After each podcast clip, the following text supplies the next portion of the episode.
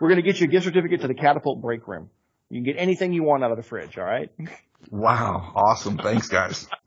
Sounds like an award to me.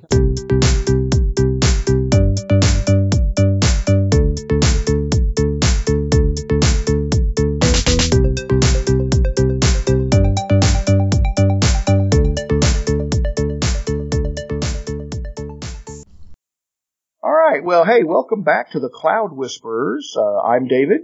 And I'm Brian. And and remember, we are on iTunes. Go out to iTunes and and subscribe and listen to us, the Cloud Whisperers. You can find us on iTunes, and that means any podcast engine that, that does the iTunes search can go out and, and put us inside of there. Uh, please sign up. Uh, please rate us. Please review us. Let us know what you what you like, what you don't like. Um, if you don't like it, send it to us directly. If you do like it, put it online so that we can more people can find out about the Cloud Whisperer goodness. So, so I, listen, I listen to it in the truck, you know, just just to make sure that everything's working. I don't want to listen to myself too long. But Actually, I was, I was I was at a client last week, and I, I hooked up uh, my my uh, my um, iPhone, and I just while I was working doing some other stuff, I just had it on in the background, listening to it. And, Yeah. uh, I have to admit, the outtake at the beginning of last episode just made me laugh again. Every time I hear it, it makes me laugh. So, so Brian, what have you been up to? So I've been working with MIMWAL, so Microsoft Identity Manager. There's a workflow activity library for that. And in essence, what we're able to do with that is a codeless, uh, you know, basically codeless provisioning uh, with Microsoft Identity Manager.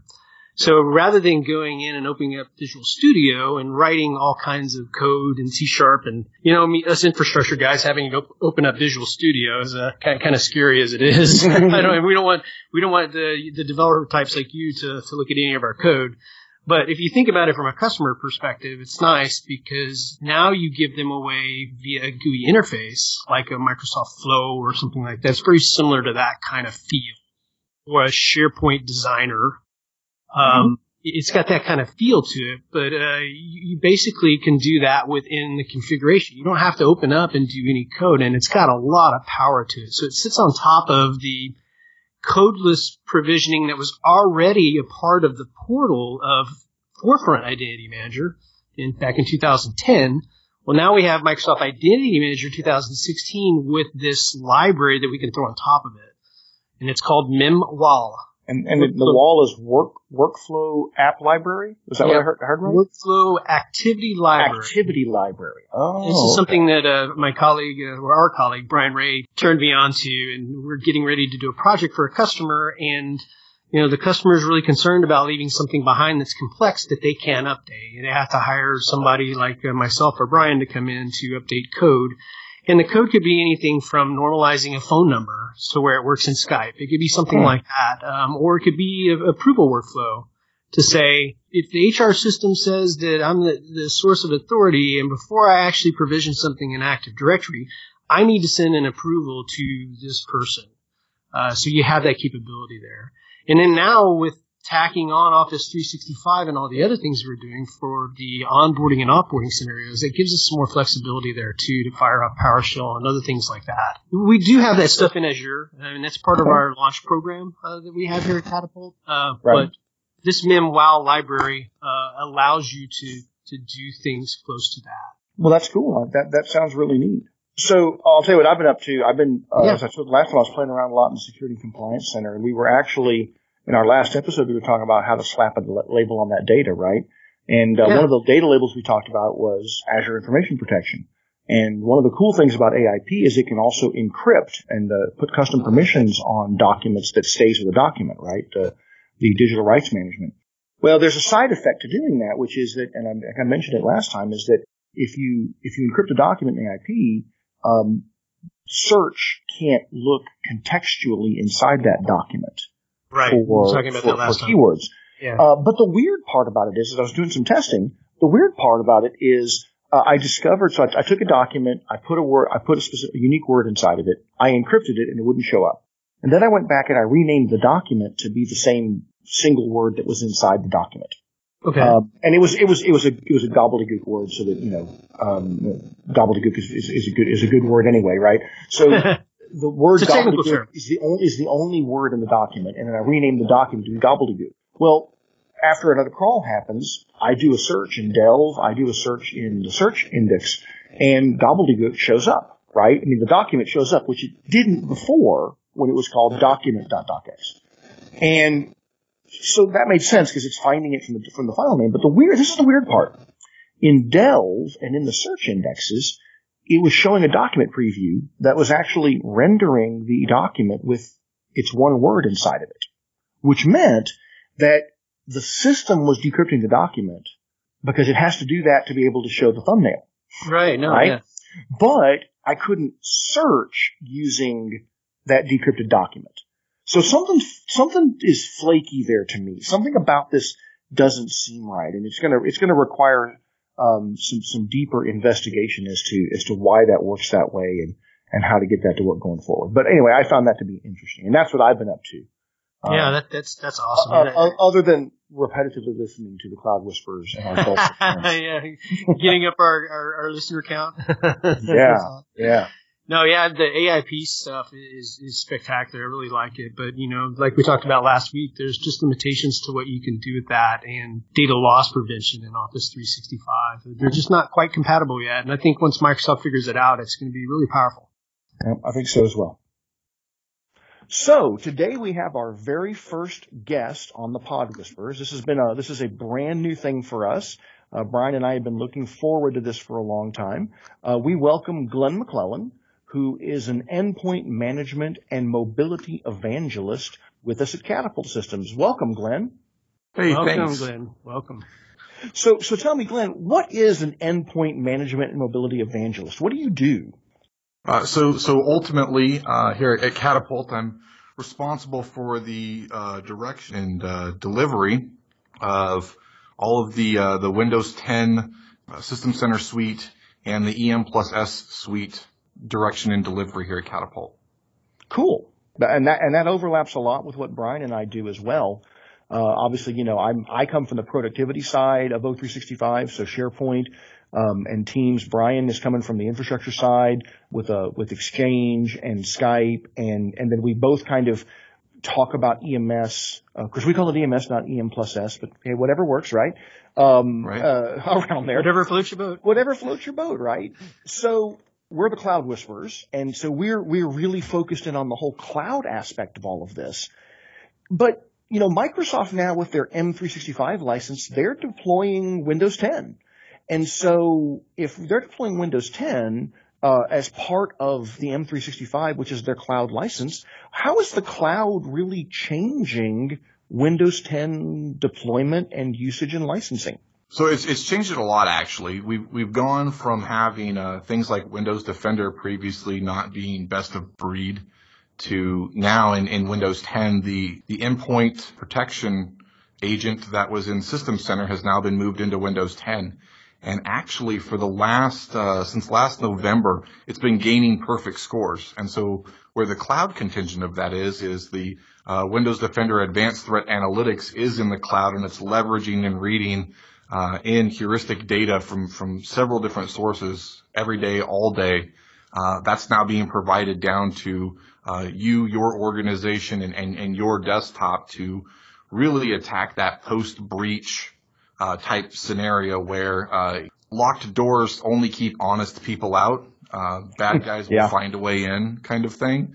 Uh, now it, it's uh, the idea is you know when bad guys get in, uh, the advanced threat analytics is is going to take inventory of what they did, how they got in, and and then provide you with uh, remediation steps and and information on how to one uh, avoid it and two mitigate it. Yeah, which really is critical to to stopping that that uh, intrusion because the the average time on an intrusion is about nine nine months before you even realize it's happened, and so this could help us find out a lot faster, right?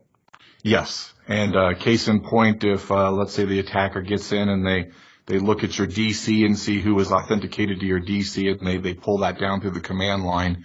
Uh, advanced threat protection will show you the command that they ran and the results they retrieved, so that potentially, aside from locking out the compromised account, you can go to uh, those results and contact those people and, and set their next log on as a as a password reset to ensure that uh, they don't become compromised as well. Oh, that's that's That's awesome. So, so what, now what level of licensing do you have to have for that to work?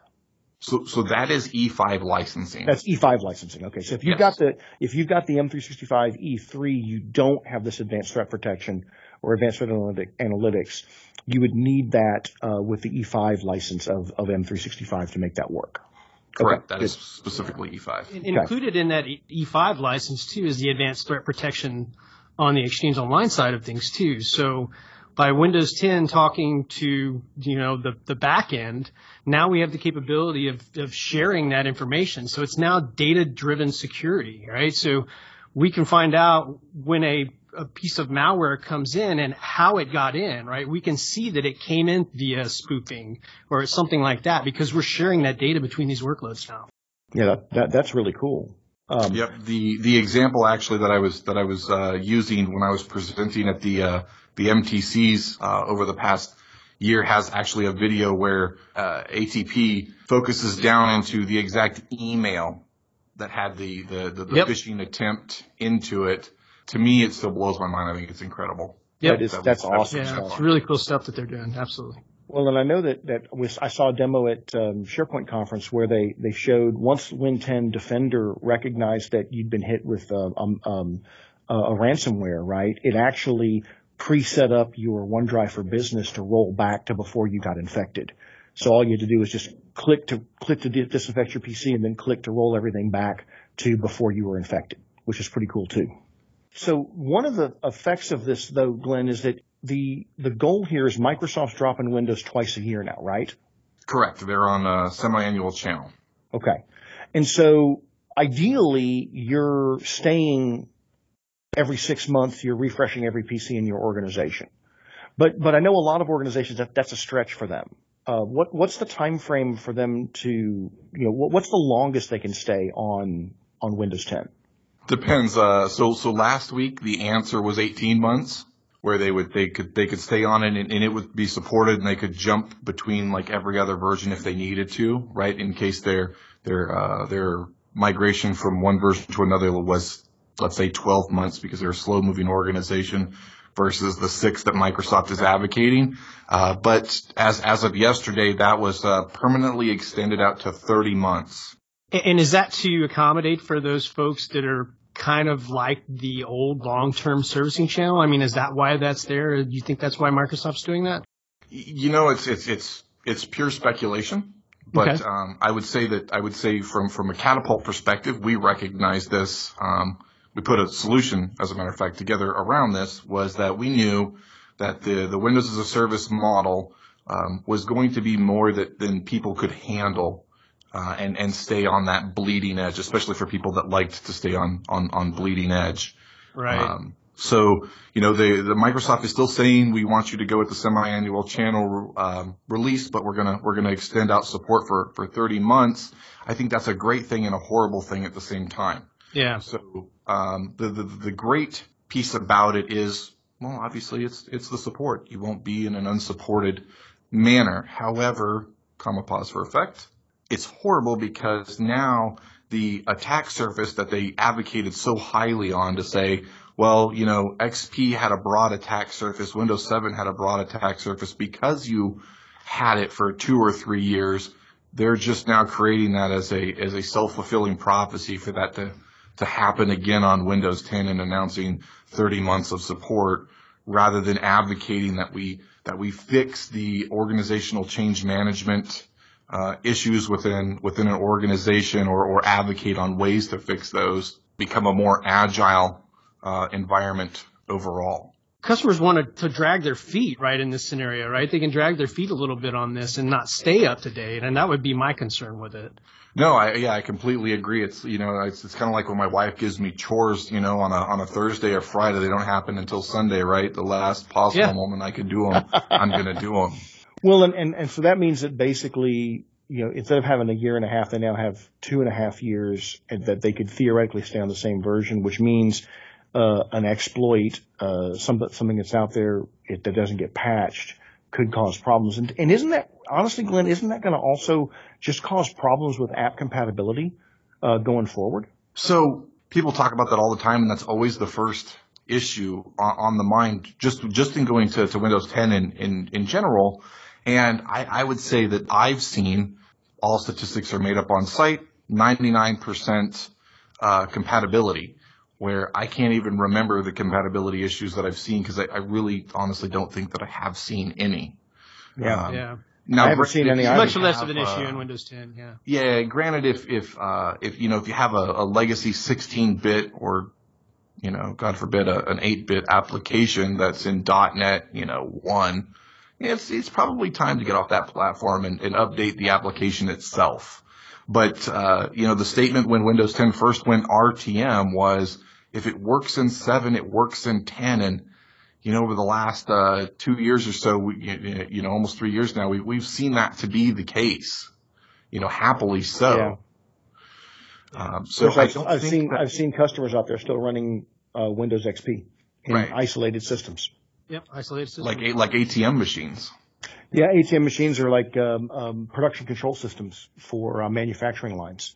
Uh, yep. They're not they're not networked, um, so they they're not going to get WannaCry or something like that. But uh, they don't want to go through and update the applications that and the applications are all designed to run on Windows XP.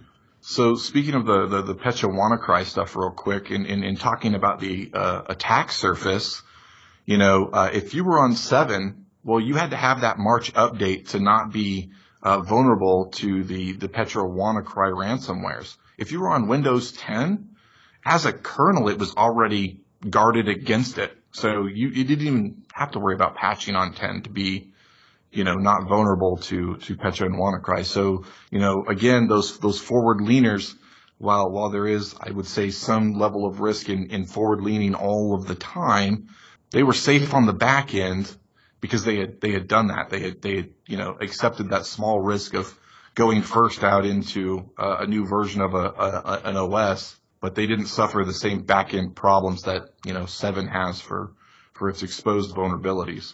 Yeah, yeah. That sounds very true to me, Glenn. And, and hey, you know, we, we really appreciate you coming on board with us today. It has been a pleasure talking to you. We'll definitely have you back to talk about some more of these these issues. And especially, you know, you mentioned this whole concept of how do, how do you get your organization ready to do this every six months, to refresh every six months? I think that'd be a great follow on topic for us. But, uh, but thank you for coming, Glenn. Yeah. You know, we'll, uh, thanks for having me. We'll get that, uh, that gift certificate sent to you. We're going to get you a gift certificate to the Catapult Break Room. You can get anything you want out of the fridge, all right? Wow. Awesome. Thanks, guys. Sounds like an yep. award to me. All right. Take care, guys. Thanks, Clint. Bye. All right. So, so that, that was great. Our first, our first live interview. And so we're at the end of our podcast. It's time for one last thing. And, uh, so I was watching a preseason game for the NFL recently, um, on NBC, one of the Cowboys games. And they were debuting their new green zone where they actually. So cool, man. Well, you know, it, it, it harkens back to when Fox got the NHL and put the little puck tracker so you could follow the puck around and stuff yeah. like that. Yeah. It's amazing how far technology has come now. It's so good that when I see this green zone and the, the yellow line to gain and the blue, you know, uh, line of scrimmage, you're like, come on, why did you not run past the yellow line? It's right there on the field, right? Yeah, and I like when they put the player pictures, and sometimes they'll put just different pictures down there too. It's it's really cool yep. what they can do with it. Yeah. Well, I, I, I I'm actually at the point where I literally think that stuff is on the field now, right? And it's, yeah. I went to a high school football game, of course, none of that stuff is there, and you're like, huh, how many how are they doing that? Yeah, it's it's it's pretty neat. I mean, the, the, the technology around that is actually really pretty cool. So no, it is very cool. It's very yeah. cool. And, and, and, I, I've been looking. I, you know, it's not to be confused with Red Zone, but Red Zone is actually a really cool. Uh, uh, technology that you can watch uh, on TV and you see it's almost like a highlight reel the entire time that you're yeah. watching. Anytime a team gets into the red zone, you're you're seeing all the action. And if there's two different teams in the red zone, it splits it into two screens. Uh, we're getting kind of spoiled in our NFL watching now. Well, it, it just goes to show that even when they have six football games on, there's only one game where anything interesting is actually happening. That's right. Right? There's a lot, there's still an awful lot of dead space. Uh, I remember one time talking about back on the out on the West Coast in Seattle, I think they were actually editing out everything but the actual action in the plays and so the whole game, they could replay the whole game in like 32 minutes. Oh wow, yeah. Yeah. You're like, so this this being opening weekend, now is the time for us to get our NFL Super Bowl picks in. So, you know, uh, do you want to go first or do you want to go second? Yeah, it doesn't really matter to me. I'll, I'll go first. All right, you go ahead. so, I've been a longtime Cowboy fan, and you know I don't want to hear anything out there from from you listeners. um, I am a Cowboys fan. Uh, I've been one since I was a kid, so I know they're not going to do it. So, and I am that guy, that fantasy football uh, owner that will pick Cowboys on my team. So go ahead and make fun of me now. Heck yeah. Um, but I I really would like to see the Texans do something this year. I, I just Deshaun, Deshaun Watson is just I mean he's a spectacular athlete, and I watched him last year pick apart the Patriots, and I'm really anxious to see what's going to happen this Sunday. I think that's going to be the the key matchup of the week is going to be the Texans and the Patriots, and if the Texans can beat the Patriots, uh, the Patriots, you know, they look okay this year, um, not like they have in years past, but I really have a lot of high hopes for the Texans. And it's not just because I'm from Texas. Uh, it's just because I, I think they have a good team. And especially if Deshaun, Deshaun Watson is back there. Well, that's good. I, I, I, I have a love-hate relationship with the Texans. uh, because I was living in Houston when they came into existence. Oh, and uh, yeah. having ha- having been a Houston Oilers fan before, and also being a Cowboys fan when you were living in Houston when they came into existence, we actually had members of the team saying that they did not want our support if we were also Cowboys fans. Oh my so, gosh. Wow. So, I, I have, I have been very happy to see them struggle for years now. um, they have, they have not yet expiated their scorning of my support at this point in time. Uh, so yeah, but you know, I, I, wouldn't, I wouldn't be upset if, if the, uh, if, if, if they were to make it. So I'm, you know, I was joking beforehand, uh, that, that I was going to pick the Browns for the Super Bowl, but yeah. Um, I think realistically, I was thinking about a little bit more. I think I'm actually going to go with the Rams. Oh, okay. That's a good pick. Uh, I, I, watched them a couple of years ago on All or Nothing, uh, when they fired Jeff Fisher, because I always loved Jeff Fisher, but he was a terrible coach for them. And they just needed a new, they needed a change. And sometimes it doesn't got, work. They have got a really good quarterback. They've got a stellar running back. Um, and they have got a defense and, and they added, you know, uh, Ndamukong Suh is back, is, is on that defense now. Yeah. Um, and, uh, Aqib, uh, Talib is on that defense and they got Aaron Donald back. That is, that is definitely going to be, uh, one heck of a defense. Um, and you combine that with the, you know, what was it, the, the highest point scoring offense from last year. If they can, if they can, if they can maintain that top five offense, and and bring a really stellar defense to this, um, and and a little bit of luck because it always takes luck. They they could do a lot of damage, and I could actually see them, you know, going back to Super Bowl um, and and even winning it. Yeah, so Todd, Todd Gurley, man, that guy is just unbelievable. Well, you know, I, I love I love me some Georgia running backs. uh, uh, I, I grew I grew up watching Herschel Walker, and uh, so Yeah. I, I always love to see the Georgia. the guy was a beast. He was a He was definitely a beast. Yeah. All right, so Excellent. So so we got our Super Bowl picks. Right, you're going with the Texans. I'm going to go with the Rams. Maybe they'll play each other, which would make Maybe. fun uh, when we get when we get there, and we can go over that. So um, thank you again for listening to another episode of the Cloud Whisperers and our first special guest, which was awesome. We're going to do more of these things, uh, these these guest ones, and subscribe to us on iTunes because we definitely want everybody to to find out about this our podcast and learn about it. So go out to the to iTunes and and follow us and rate us today and tell all your friends and your families and your relations and your dog and your cat and your uh, parakeet and all that kind of stuff. Yeah, leave, leave us a review, and I want to give a shout out to my buddy Kalen for writing us a good review last time. Thank you, Yes. Kalen. I think we saw, I think I saw two good reviews on iTunes. Yeah. Really excited about. So, So spread the word. Thank you. All righty. Thanks a lot. See you next time.